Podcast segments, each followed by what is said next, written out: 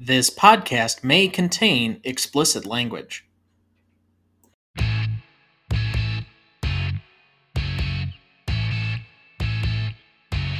Welcome to the Dynasty Download, the show where we prove Dynasty League fantasy is the best form there is. I'm Tom Duncan. Co-host Ethan Hamilton. And tonight we are recapping last Sunday's Super Bowl after I'm sure you've heard everybody else's recap, but first, a few housekeeping notes. If you'd like to contact the show or have a question for us, please write us at dynasty download ten at gmail dot com. If you'd like to be on our mailing list this year or going forward, please send us a note there. Also, you can now follow us on Twitter at D Y Download twenty twenty, and you can now find every episode of the show on dynasty dash download dot captivate dot f m.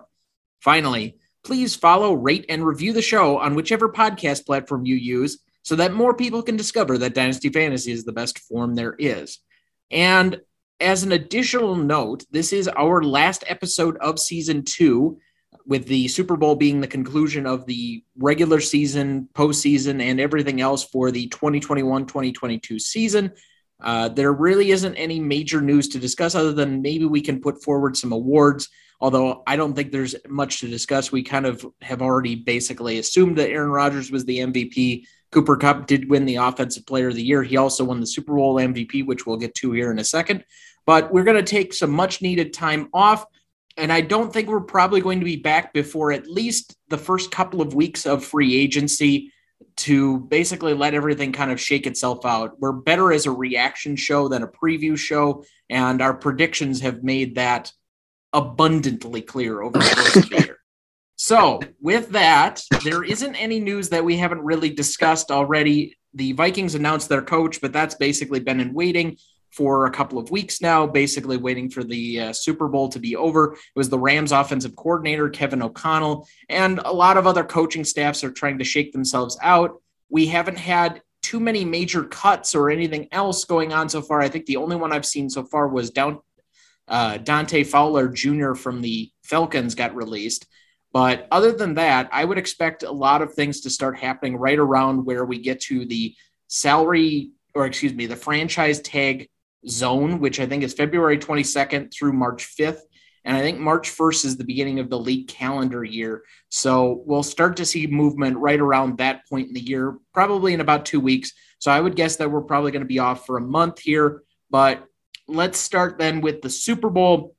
And that will be the dedication primarily for this show uh, before we come back in about four weeks. So first off, Rams win twenty-three to twenty. What was your initial reaction from the game? This was a good Super Bowl. Um, it was everything that we kind of hoped it would be, and it came down to a bunch of plays late, and it really had you on the edge of your seat. This is one of the better Super Bowls that we've had in, in a long, long time, and I think it was two teams that if you really wanted to, you could figure out a way to root for both of them. I know I was going for the underdog most of the way, but some people like Odell's story and Aaron Donald's story, and there's there's there was a bunch of different ways you could be invested in this game, and I think it really proved that it was a really good game until late. But I still think it was one of the better Super Bowls overall. Well, by comparison to last year, I think it's obviously a much better Super Bowl. What you want is that competitive back-and-forth game that feels like a true conclusion. But I don't think the Rams were the best team in the N F C, although mm-hmm. I thought they were a deserving team to be there. I thought they were at least maybe one of four teams that I thought was at least a fair representative.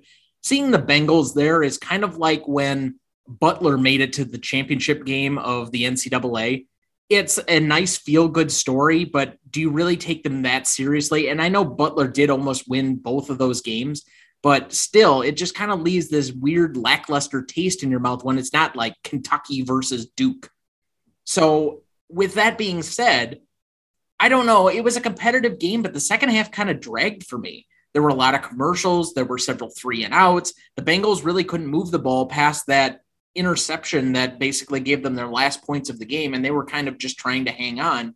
So it was a matter to me more of, can one of these teams put together a drive that will basically finish the game? And the Rams did at the end to get the the go-ahead touchdown with, I think, what, a minute left?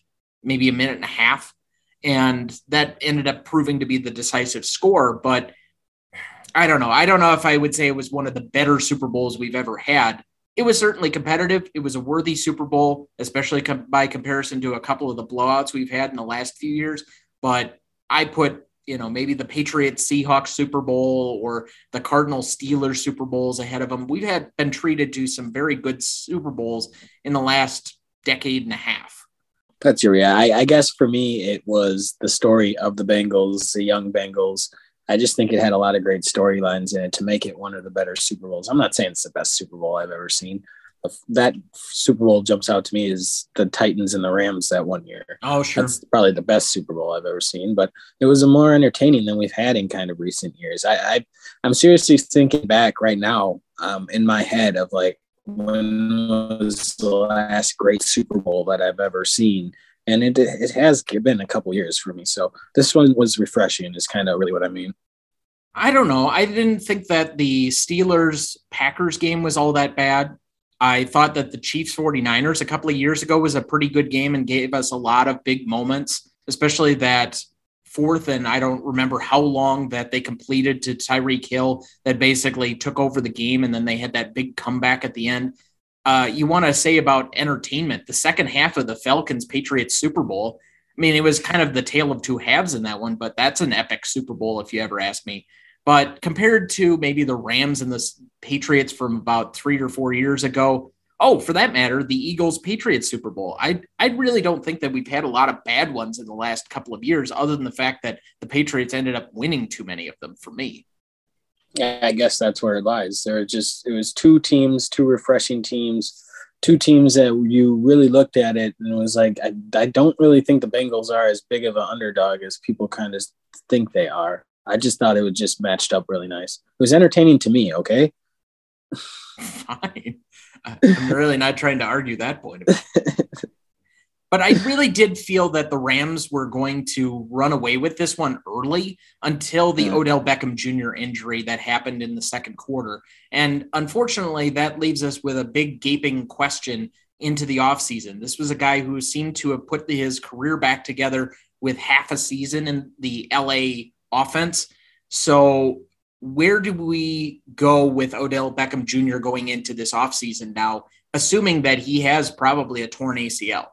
Yeah, I think it's been confirmed he does have a torn A C L. So it's going to be about a year or two before he's fully and completely healthy at that point. You know, it takes about a year to come back from these typically. I know it's getting more and more routine of a surgery, which is just crazy to me. I think we should do away with turf altogether, but that's a completely different story. But it takes a little bit to come back from that type of injury, to trust your body and to trust your knee, especially someone that's had a knee injury like this before too. So, you know, it's so dynasty wise, this is probably the worst thing. You were, you were riding this so high and you saw the value, maybe the trade value, but you saw him maybe even buying into another year, taking a cheaper contract to come back with the Rams to see if they could all do it again. And you were excited about that. And then to see that he'll be out for an entire year, uh, maybe more, that's dynasty wise, it's absolutely frustrating. Well, and I look at this kind of in the same light as a Jamison Williams, or I can't remember the other wide receiver from Alabama that's uh, probably going to go, oh, John Mechie, that both tore their A C Ls in the S E C championship game and the national championship game for Alabama, and they were both projected to be wide or first-round wide receivers in this year's draft. I think Jamison Williams is still going to be, but he's likely going to be out for most of next season. This is an injury that, unfortunately, due to its timing, I would not expect him to play at all next season. Right. And if you're a dynasty player and have him on your team, as I do, I immediately thought, okay, if he's going to be out for the year, I really have to think about whether or not I commit a roster spot to him. And given his age, that he's going to be twenty-nine and he's going to be a free agent, I don't know if he's going to find a home anywhere next year. I would expect that the Rams, especially with avoidable years, are going to cut him. And if that's going to be the case, or unless they work out a long-term deal, I just don't know if he's going to have any long-term value. Obviously, you don't need to make that decision immediately. You have several months to declare your team and your roster. But I, as it sits right now, I don't think he'll be on my roster when it comes to the draft. Oh, my. You think that's about what, his, I mean, you made you a lot of great points, though. And his team yep. situation, you don't know where that's going to be. And again, I'm not firm on that, but where it sits right now, him missing an entire season, and by the time he comes back, coming off of two A C Ls in what, three years, going into his age thirty or thirty-one season, I don't know if I can justify keeping his roster spot. Yeah, no, I I hear you. It, it, everything you said makes a lot of sense. It's just that's kind of the first I've kind of thought about it. Well, and the other thing to consider with that is, is okay, what is his potential value at buying him back? Nobody's going to take him in the first round of a rookie draft. So you have a possibility, if you really still like the player, of picking him back in maybe the third, fourth round. Although even there, I wouldn't necessarily consider it. So you have the possibility of reeling him back in, but those roster spots are so coveted in some of these leagues that I really wouldn't be doing it in the league we have, where you're only having fifteen guys every year uh, carrying from year to year. Obviously, in the ones where the rosters are expanded, I think that becomes a different conversation, but I'm basing it on our league's uh, setting. With that being said, Tee Higgins touchdown, what did you see on the play? I mean, I can understand why the ref missed it. It was very, very quick, and it didn't really look like he grabbed him by the mask initially. It kind of, it just looked really, really weird to me. So I can understand why he missed it. Still great grab, though. Well, I missed it, too. On first yeah. glance, when the play happened, I'm like, why the hell did Ramsey fall down?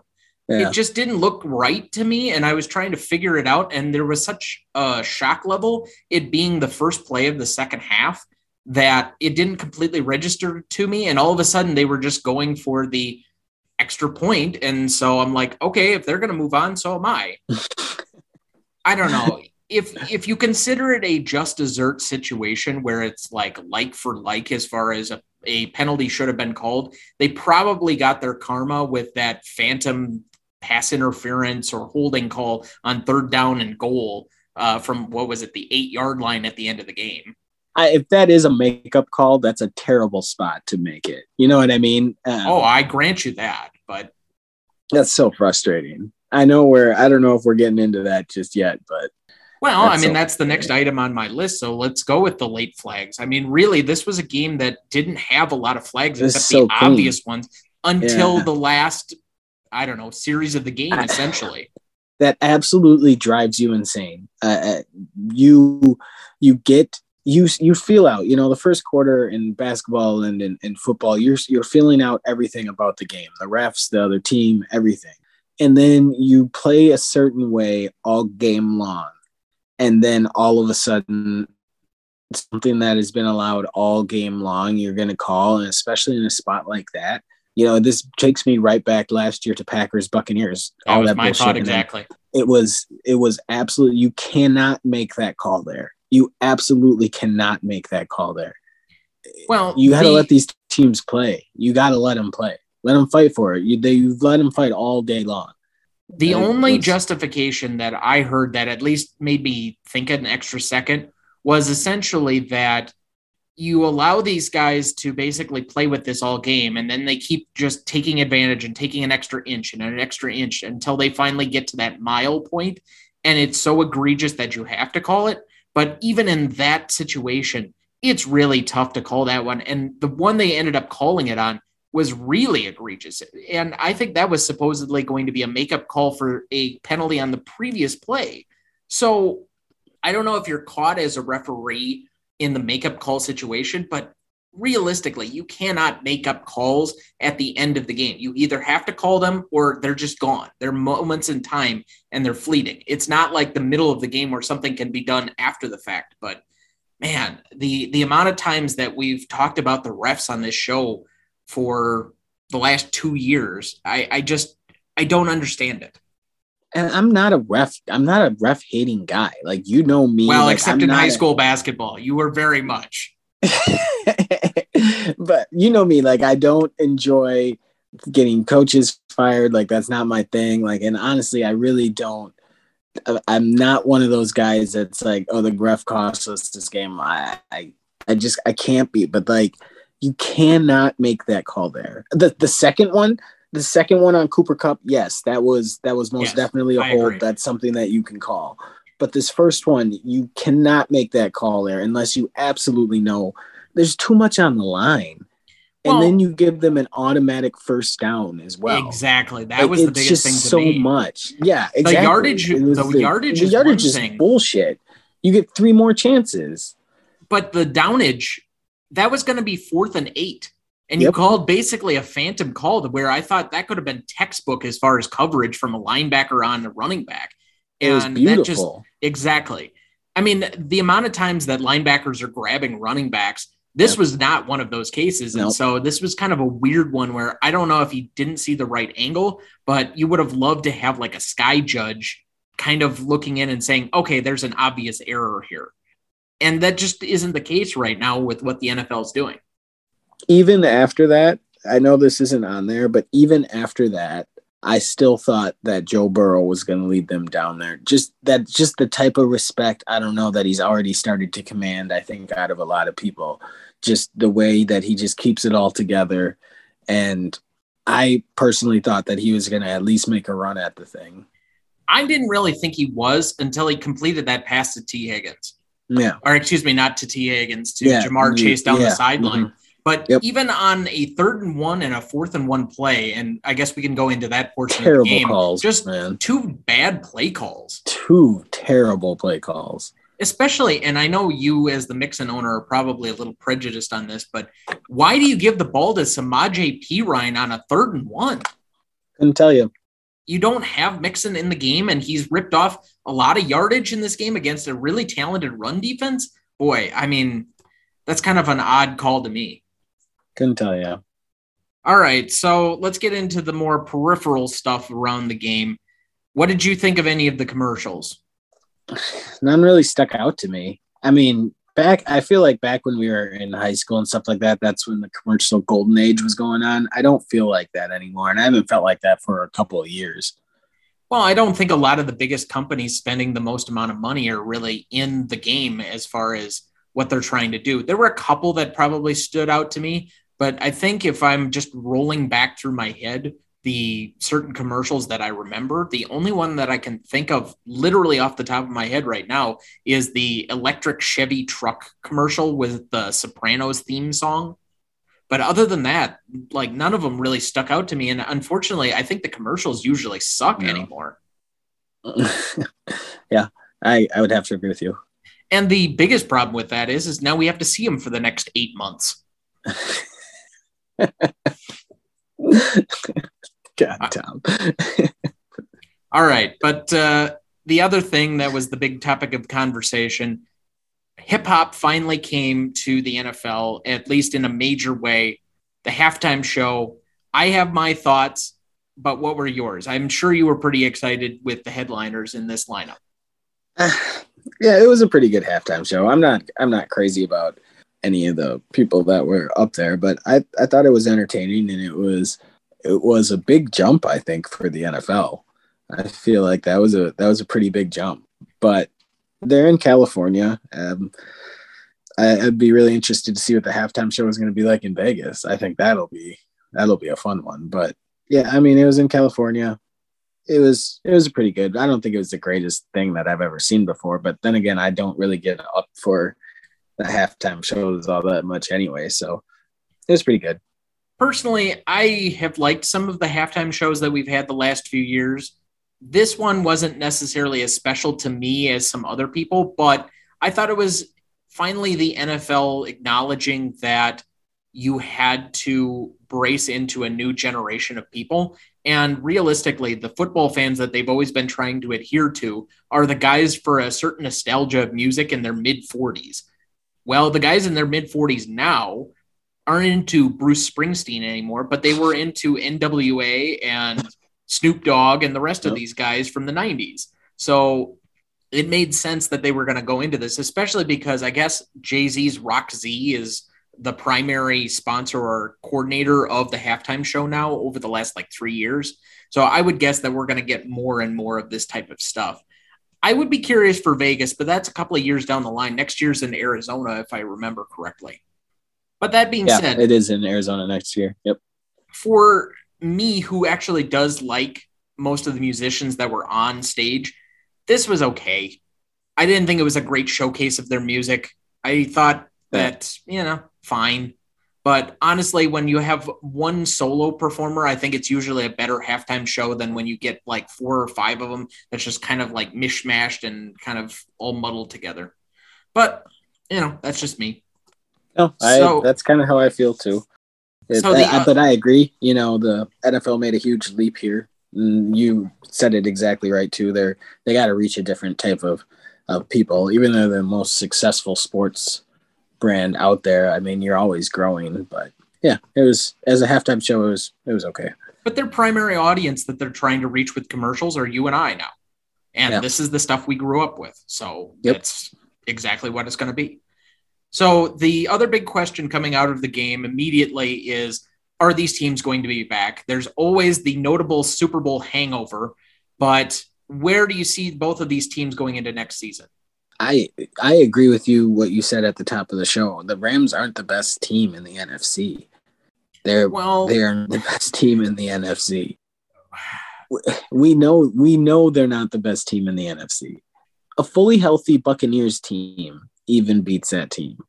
Oh yeah, I I well, eh, the matchup there isn't great between both of those teams, but I would I'm say you, man. a more healthy San Francisco team would have beaten them.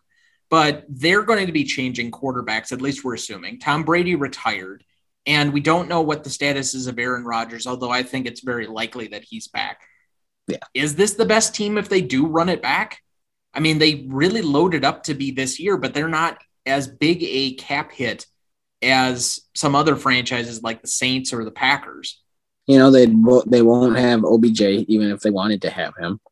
And Robert Woods is still... we don't know how much Robert Woods is going to be of himself as well. And I feel like they do need a second wide receiver. Now, can Van Jefferson be that guy? We all know how I feel about Van Jefferson, but you know, Cooper Kupp is not going to have the same year that he had. I just, I cannot see that happening. No, there's going to be an automatic regression. And for that matter, Stafford's probably not going to have as good a year as he had this year. So I, I can't imagine that they're going to be able to completely run it back. They're a year older. Aaron Donald's still a force. Jalen Ramsey's still a force, but they're going to have some holes on that team that they're going to have to fill in the draft, and they just don't have the picks in order to do it. So that leaves the N F C pretty wide open going into next year, but I think you could make a case for anybody that has probably the best quarterback out of that complete conference, because the other one, I just think if we're going to turn our attention to the Bengals, everybody was saying, oh, this will be the first of many Super Bowls for Joe Burrow. Can we really say that? I mean, really, he's going to be in the same conference as Josh Allen, Patrick Mahomes, and Justin Herbert, let alone the fact that there are probably some other quarterbacks going to be coming up in that uh, system. I mean, Lamar Jackson's also there too. And in some ways, the way they ran to the Super Bowl felt like kind of a fluke. So I don't know if he will be back. I, I can't obviously say that. And I don't know if they're going to even win their division next year, let alone get to the Super Bowl. I mean, are you saying if they're going to be back ever? Or I don't next know. Year? I mean, Dan you know, Marino I, I got to a Super Bowl you. in his second, or excuse me, maybe I, I his third I, season. I saw but... the whole list. I th- I saw like, yeah, Jim Kelly made it his second year as well. And then he made it the year after and the year in, you know, he did something on Twitter. Anyway, Um, I hear what you're saying. Absolutely. Very tough conference, but I feel like he he's going to get better. You know, Ja'Marr Chase isn't going anywhere, but it's really what they put around him. And is it something that the Cincinnati front office can figure out? They've drafted great.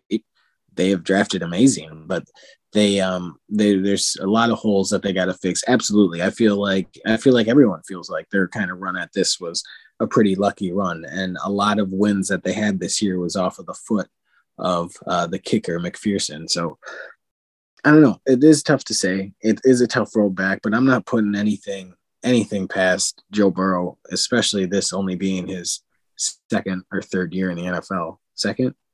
Yeah, second full year. Yeah, well, yeah, second. He, he didn't finish his first full year in the N F L right. because of the A C L injury, and frankly, I was very scared for him during the game when he came up limping after you saw how, but, but that matters. Matthew Stafford also had that weird ankle twist or whatever was in the middle of the game too.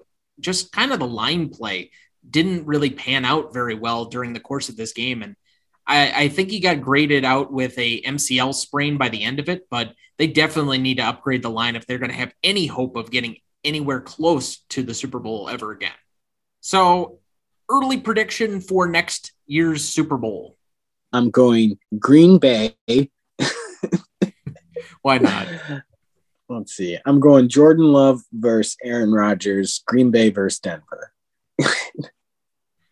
No, for real though, for real though. I, I am going to go Green Bay. I, I don't know who I have uh, out of the A F C. Like you said, there's so many good teams, so many good quarterbacks. I guess just off the top of my head, I guess I'll go Packers, Chargers. There feels to me something a little bit broken after that A F C championship game now with Kansas City.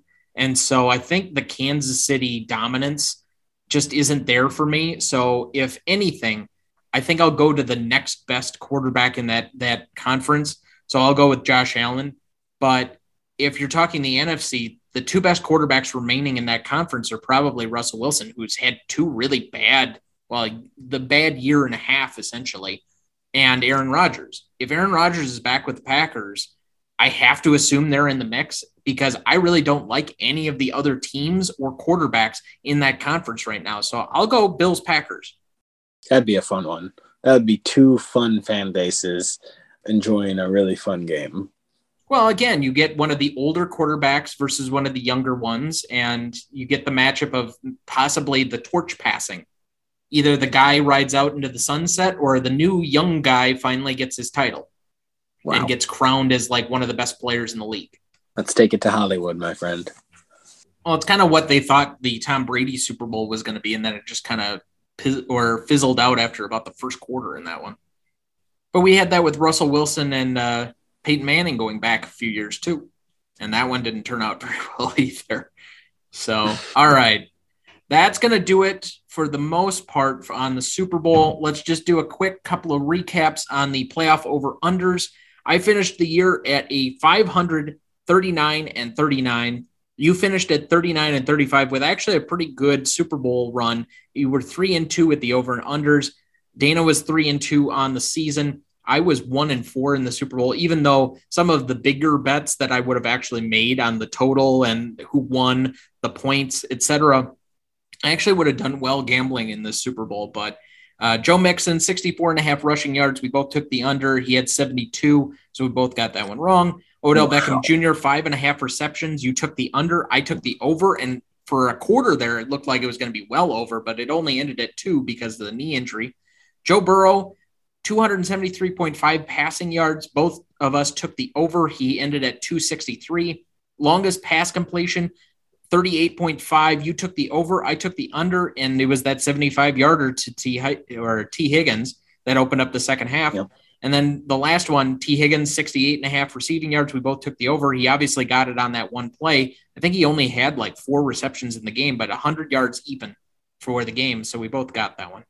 Uh, finally, the playoff fantasy draft, you had eleven point eight points out of Ja'Marr Chase for this week, giving you a grand total of three fifty-two point three points.